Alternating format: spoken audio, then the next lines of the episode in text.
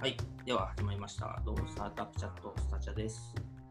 えーこのポッドキャストは、スタートアップにまつわる学びをしたディスカッションしていくポッドキャストです。で、メンバーは、えーサービスを売れるプラットフォームも主代表、ヤブと、えーマレッティの分析マネージャー、平野 PM の野口でやっております。お願いします。お願いします。今回は、まあ、あのスライドをちょっと動画の方ではですね、あの出させてもらって、まあ、主にあの YouTube の方でちょっと見てもらえばいいかなと思うんですけど、えっとまあ、僕がですね、昨日ちょっとイベントに出させてもらってまあ、フードテックセミナーみたいなあところで、うんうん。あのまあ、SO テクノロジーズという、まあ、LINE アットだったりとか、あの Google のあの Google のマイビジネスとかですね、まあ、あのあたりをあのいろいろリテールの顧客の人とかにまあ導入したりとか、まあ、そういうサービスの人と、まあ、レッティとみたいな感じで、まあ、フードテックで、まあ、今コロナの状況で、まあ、なんかどういう感じに飲食店さんとか困っているのかとか、あのうん。どういう施策やっていったらいいのか、まあ、そういうのをちょっと簡単にセミナーみたいなのであのオンラインでやらせてもらったんですけど、うん。まあ、ちょっとせっかくあのスライドを作ったので、まあ、あの今日もちょっとそれを使えたらなというか、うんうん その話が使えるとこで。そうそうそうそう。活用できたらなとあの今日はちょっとその話をさせてもらえたらなと、はい、思ってます。で、ちょっとですね、まあ、お話自体はなんか30分ぐらいでちょっと長めな感じになっているので、まあ、前編後編みたいな感じで、まあ、後編はまたいつかできたらなと思ってます。うんで、今日はあの、まあ、外食業界実際、まあ、コロナで、まあ、厳しいと言われてるんですけど、まあ、なんかどういう影響があるのかみたいなところですうね。ん以前、あのモッシュの話で、あのまあ、ヨガの先生とか、まあ、そういうパーソナルの先生とか、なんかそういう先生が、まあ、どういう影響を受けててみたいな話は、まあ、矢部君からもらったりしたんですけど、うんまあ、改めてあの僕ら、まあ、レッティのところで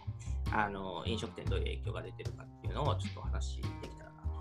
と思います。はい。はいそうですよねまあ結構こうやっぱ外食の領域一番あのメディアとかでもあの影響を受けたっていうところのあるなんか象徴的なところだったのかなと思ってて飲食とかね旅行とかねあの辺が一番影響大きかったのかなと思ってるんですけどなんか具体的になんかこう飲食影響を受けてると言いつつなんかこういろんな業態がやっぱりあの飲食ってあると思うので、なんかどの辺にどういう影響がなんかどういう時間軸であったかみたいなところをなんかまず軽く野口さんの方からこうご説明いただけるとありがたいな。まあちょっとそんな感じで全体像からお話しすると、まあ、コロナの影響はすごい受けることに飲食業界になったんですけど、うん。あのまあ、緊急事態宣言前と後みたいな感じはあるんですけど、まあ、4月の緊急事態宣言ぐらいからまあ本当に厳しくなったみたいな感じかなと思ってますと。で、えーまあそうですね、本当緊急事態宣言が出ると、まあ、何が起こるか営業短縮と、まあ、自粛みたいな感じになったので、まあ、ほとんどの、まあ、ほぼ7割、8割の飲食店さんがなんか営業してないみたいな感じうんに東京とかで感じで、まあ、売り上げしあ売り上げが本当ゼロなんですよね、営業してないっていうのは。うん。あのまあ、その時期の売り上げが立たないみたいな感じなので、まあ営業利益率がだいたい飲食店ってまあ10%とかって言われていて、まあ、そんなに別にどこのお店さんも、あの利益が積み上がってるわけではないと思う。うので、ん。あの純資産そんなあるわけではないと思うので、なかなかあの結構まあその食いつなぐっていうのが本当大変な感じ。うん。うん。でまずその売り上げみたいなところで言うと、ちょっと今回まとめたのがあって、まあ、これはあのそうですね、フードビジネス総合研究所っていううーまあ、サイトで、まあ、大手のなんか外食チェーンの売り上げの、まあ、前年比で何パーセントかみたいなのをまとめてくれてるサイトがあって、まあ、そこからちょっと抜粋をさせてもらったあの推移です。これなんか1月からあの7月で出してるんですけど、うんなんか1月を見ると、なんかすごい、あの1月、どこのあの外食チェーンも、まあ、これたまたま抜粋したところがそうだったんですけど、どこもあの100%を超えてるみたいな感じで、まあ、うん前年比成長してたって感じなんですけど、もう軒並みほぼ下がってるって感じですね。うん4月、5月でいう10%切ってるですね。そうそうそう。うん本当100%は、まあ、全部切ってて、で、大手の焼き鳥チェーンとか居酒屋とか、やっぱりまあ夜飲む系のところは本当厳しくて、まあ、あとはうん。4月5月はまあほぼあの100%近い店を休業してるっていう店が、まあ、特に上場企業だと、まあ、いろんな、うん。あのなんだろうな社会的な責任もあるので、あの休業してて、まあ、売上がほぼゼロとか、まあ、3%ぐらいみたいな。うんそんな感じのところがある。で、4月、5月、そういう状態が続いて、まあ、居酒屋とかだとやっぱり6月、7月も、まあ、20、そうですね、30%ぐらいかな、30%とか40%でまだ推移してますみたいなうん。飲食店さんも多くて、まあ、結構、まあ、大手で、えーこんな感じで、まあ、結構厳しい状態。うんただ、なんかまあ戻ってるところは結構戻ってたりして、まあ、ファミレスチェーンとかはまあ比較的この辺も40%ぐらいで、えー落ちては、4月、5月とか落ちてはいたんですけど、6月、7月とかは、あのーまあ、70%ぐらいまでは回復してきて、まあ、とはいえ70%なので、うんこれがなんかいつまで続くかが、また今の状況で言うとわからんというところで言うと、まあ、相当厳しい、ねうんなるほど。なんかもともと多分この飲食店の方々というか、まあ、今年今年の見通しって結構やっぱ4月花見あって5月ゴールデンウィークあって、まあ、6月7月もあのありそこからまああオリンピックありみたいな感じで多分結構多分飲食すごい盛り上がるし、まあ、作作体売り上げ結構ねあの割と上狙っていけるぜぐらいの、まあ、雰囲気だったのかなという気がしてるんですけど。なんかそうですね。ううん。んまあ、それに対してやっぱりこういう形での影響を受けるとなんかこうい飲食店さんのそのなんていうかマインドというかなんかもちろんいきついのはもちろんそうだと思うんですけどなんかどういう感じでここの辺捉えてたりとかなんか実際現場でどういうなんかこう声が上がってたりするんですか？なんかなんだろうな、まあ、結構飲食店のあの経営者さんと4月ぐらい、うん。まあ、平野君と一緒にいろいろ話は聞いたりしたんですけど、まあ、割となんか早い段階で、まあ、なんかもうやばいなっていう感覚が、うん。まあ、みんな持ってらっしゃったなっていうのはなるほど。なるほどね。3月末、4月頭入った段階で、うん。これはもう全くお客さん来ないなっていうのと、うん。あの資金繰りが本当にやばいみたいな、うん。その辺の実感はお持ちな方が多かったかなっていう。うん。まあモチベーションとかではなかったですよね。モチベーションというかもうお金がとか、そうですね、本当生きるためになんとかうん。頑張らないとみたいな、なんとかしないと。そう。いう本当に必死さみたいなやつううんん。ただ、その中で、あのまあ、ビジネス的にまあいろいろポートフォリオを組んでいかないといけない。例えば、テイクアウトをやろうとか、うん。EC をやろうとか、うん。あの、そういうところをなんか試行錯誤されている方も、まあ、いらっしゃったんですけど、うん。もう一パターンで言うと、やっぱりその飲食店へのこだわり、なうん。その辺をお持ちな方はすごい多くて、まあ、そうですね、ゴーストキッチンみたいな、あのキッチンだけて、あとはウーバーイーツとかではけて、うん。あの基本的にレストランとしては運営しないみたいな、まあそういう割り切りもできるっちゃできるんですけど、うん。うんなんか何のために飲食店をやってるかというと、やっぱりその場を提供して、まあ、楽しい空間で美味しい食事をしてもらうみたいな、やっぱりそこにこだわりがあるよねみたいな話を、うん。あのしてくれた人とかすごい多くて、まあ、こううんいう状況だから、だだからこそ、まあ、しっかりとなんで飲食店をやってるかとか、もともとのこう創業のビジョンを大事にして、まあ、あくまであの自分たちの業態でやっていきたいんですよねみたいな。うん。こだわりがあったりして、そうですね、そういう思いを持ってる方はやっぱり引き続き多い。なるほどね。まあ、とはいえ厳しいみたいなうん。感じですかね。なるほど。なんかちなみにこう、はい。こあのーなんかその、えーこう業業態的にはなんかどの辺が一番こうどうどういう影響を受けてるとかあります？お業態の話をしましょう。うんうん。えーっとですね、業態は、えーまあ、これで言うと、まあ、厳しい飲食店さんと、まあ、あの回復した飲食店さんの話ができればいいんですけど、業態で言うとそうですね、まあ、やっぱうまくいくのが、えー、とどっちかというと、テイクアウト、デリバリーが浸透しているみたいなのは、やっぱ4月、5月の段階でも全然あのある程度うまくいってたなって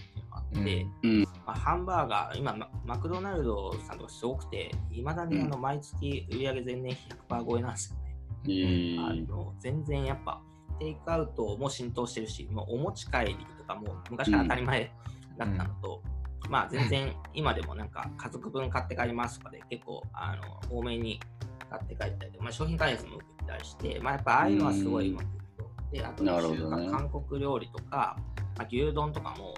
全然まあ持って帰るとかデリバリーするとかも、まああんま今は抵抗ないと思うんですね。まあもともとそれは浸透していたっていうのもあって、まあ、テイクアウトデリバリーがもともと張ってたとか、うん。あの日本人の習慣にあの根付いてるみたいなのは、まあ、割とうまくいってるかなっていう感じなるほどね。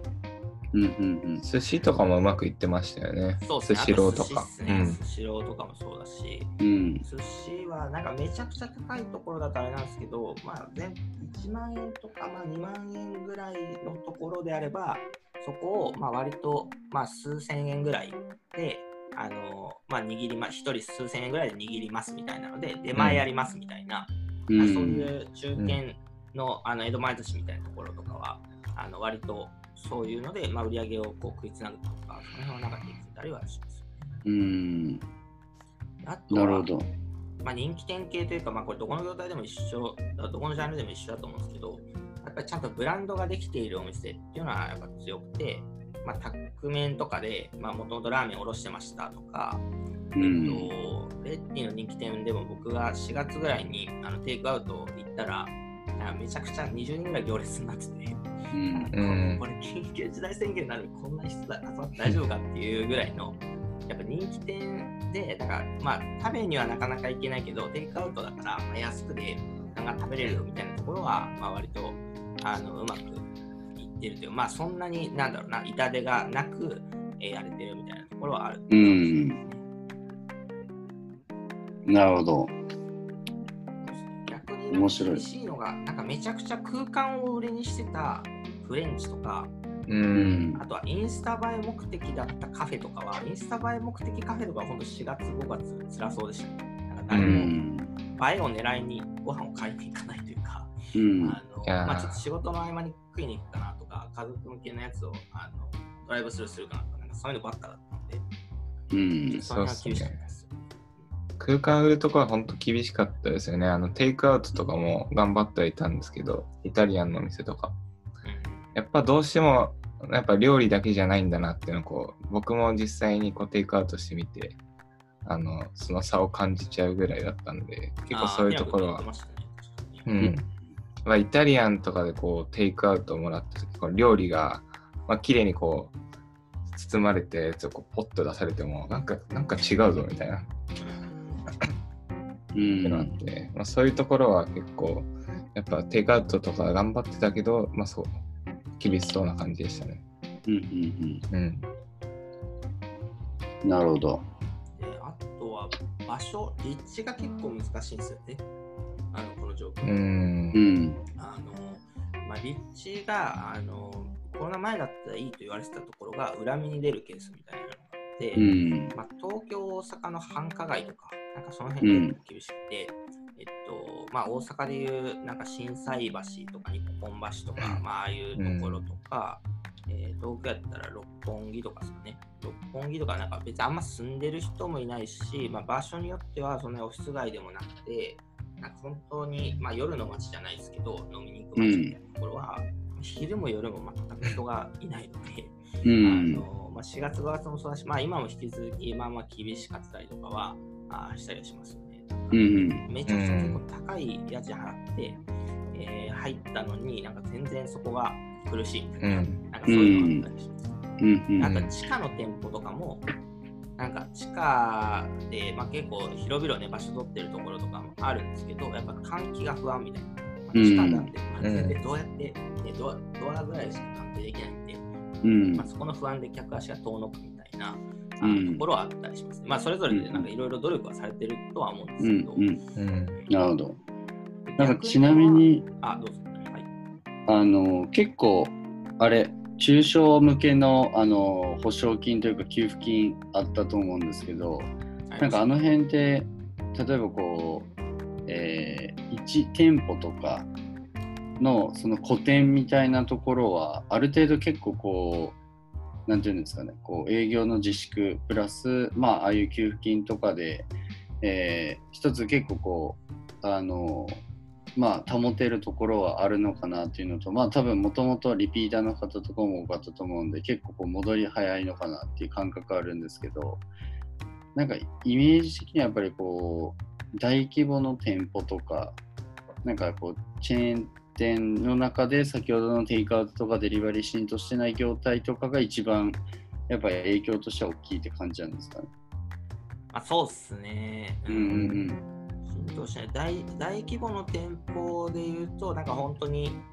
もう全然居酒屋は特にお客さんが再開後も来ないので、うん。あの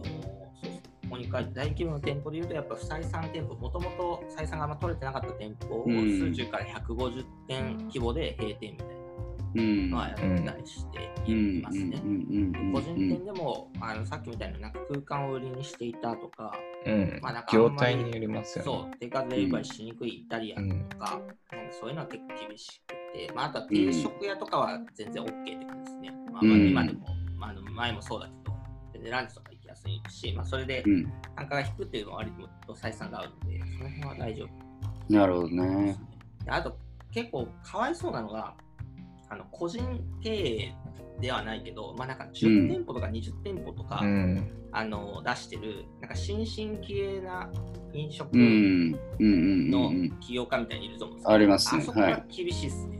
えー、そうなんだでかっ。ていうと、その大手チェーンは割とあのちゃんと資産があると、お金があるという内部留保あるんで、うん。まあ、なんとか食いつないだりとか、まあ、それこそ銀行から借りれたりとかはするんですうけど、ん。やっぱその辺って一番結構、あの未然を切ってやってるにもかかわらず、ううん。なんか割とリスクが高いというか、あとはなんかその、さっき言ってくれた保証も、東京都とかだとあの2店舗までしか保証されないみたいな感じへなんですよ。うん2店舗で1店舗50万ずつもらえますみたいな。3店舗目からはもらえないみたいな。うんマジみたいな、なんかそんな感じで。だから結構そこの、そうですね、中小のあの飲食う企業みたいなのが、まあ、割と、そうですね、5店舗から20店舗ぐらいやってるところが結構厳しかったりとか、しかも最近、うんあの出店したばっかみたいなところも多いんで、うん。そういうところって出店したばっかで、なんかね、あの頭金とか払ったとこなのに、ちょっともう解約するかどうかみたいな、なんかそんな感じになって、うん厳しいです。なるほど。この辺ってい今今あの少しずつ僕も外食行くようになってるんですけど、はい。なんかこうさっきの回復のグラフじゃないんですけどまあなんかこう飲食店さんの見見込みとしてはなんかこう少しずつなんていうかな回復してきて まあ今も引き続きなんていうかなこ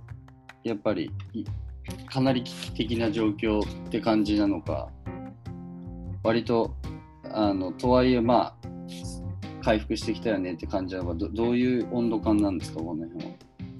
結構なんか本当分かれてるって感うじん。ですかね。なんか本当に、まあさっきの大手チェーンじゃないですけど、最近3店舗もう閉めようとか、もうもう閉めるしかないねってなってるところもあるし、とはいえ、まあ個人店とかはね、そういう常連がついてるところはやっぱりうまくいっていたりするし、なポうんートフォリオちゃんと組めている EC もやりますとか、うえんー、とデリバリーやりますみたいなところはちゃんとうまくいっていたりは、うまくいって、うまくいってるってことじゃないですけど、7、8割ぐらいは回復してきていうん。たりするので、うん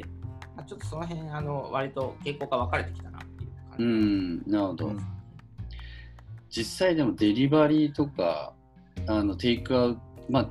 デリバリーを実際そのウーバーイーツとか使ってやるみたいな飲食店さんって結構珍しいですよね全体としては。まあ、珍しいですね。うん全然珍しい、うん。やっぱり手数料の問題もすごい言われてますけど、ウうんーバーイーツってまあ35%とか取られうるんっていうところなので、まあ、その辺結構厳しいよねみたいな。まあ、ウーバーイーツのね、いろいろ、まあ、運営費だったり、まあ、賃料をドライバーに払ったりとか、いろいろあるんで、まあまあ、うんある程度はしょうがないかもしれないですけど、とはいえ3分の1も持ってかれたら本当きついよねうん。話はあったりしますし、なかなかまあうん登録待ちだったりとか、あの結構時間がかかってますねするみたいなんで、うんその辺もちょっと厳しいですね、やっぱり。うんそうですね。なるほど。まあ、なので、この状況で、まあ、厳しいは厳しいんですけど、やっぱりまあ、そのね、やっぱり、あの、いろんなテイクアウトとかデリバリーとかやっていきましょうっていうのもそうですますし、まあ、実際にブランドを作っていこうとか、まあ、SNS とかでこれを機に発信を始められるところとかも多いですけど、うん、まあ、インスタなのか、ツイッターなのか、何なのか、フェイスブックなのかわかんないですけど、まあ、何かでしっかりフォロワーを集めていて、まあ、やっぱりコアなお客さんが集まっているところは、まあ、強かったりはするので、うんうん、そういう、そうですね、まあ、ちゃんとコアなブランドを作っていきましょうみたいなのも、やっぱり改めてすごく求められるというか、まあ、大事なのかなっていう感じはしますね。そうですよね。前、あの、野口さんと大阪の方での店舗さんをお話聞かせていただいたじゃないですか。そことかはなんかまさにこの結構厳しい条件が複数掛け合わせた例かなと思ってて、まあ、業態としてもあの飲み屋というか、まあ、基本的には言い方としてはちょっと悪いんですけど、反則を基本的に頼ってしっかり集客していきましょうっていう、まあ、方針の、ま業態で、まかつはその、なんだろう、場所もこう夜の街というかってところで重なっていて、まそういうところだと本当こう、かなりま売り上げに影響あるみたいな。で、もともとその反則、グルメの媒体とかを、まあ、結構しっかり使ってたところで言うと、まあ、自分たちじゃあこの機にこう集客やっていこうってところも、まあ、あるんですけど、まあ、そこの SNS のノウハウとか全然なくて、まあ、そこやってるものの、やっぱそんなに簡単じゃないじゃないですか。多分、モッシュとかでも、インスタ運用とか、ね、まあ、難しいよね。積み上がるもの、うん、なんで、そこもすごい頭抱えてたりとか、あと今回、うんあのじゃあテイクアウトやるかとかデリバリーやるかとか新しいものをやろうと思うけど、まあ、じゃあそこの商品開発をするところをもうやっぱりそんな簡単じゃないんで、まあ、情報収集してるけどうまくこう突破口がまだ見えてないみたいなところもあったりとか、うん、でやっぱもともと張ってたこう業態とか立地とかに、まあ、かなり影響されてるなっていうのはなんかありましたね。うん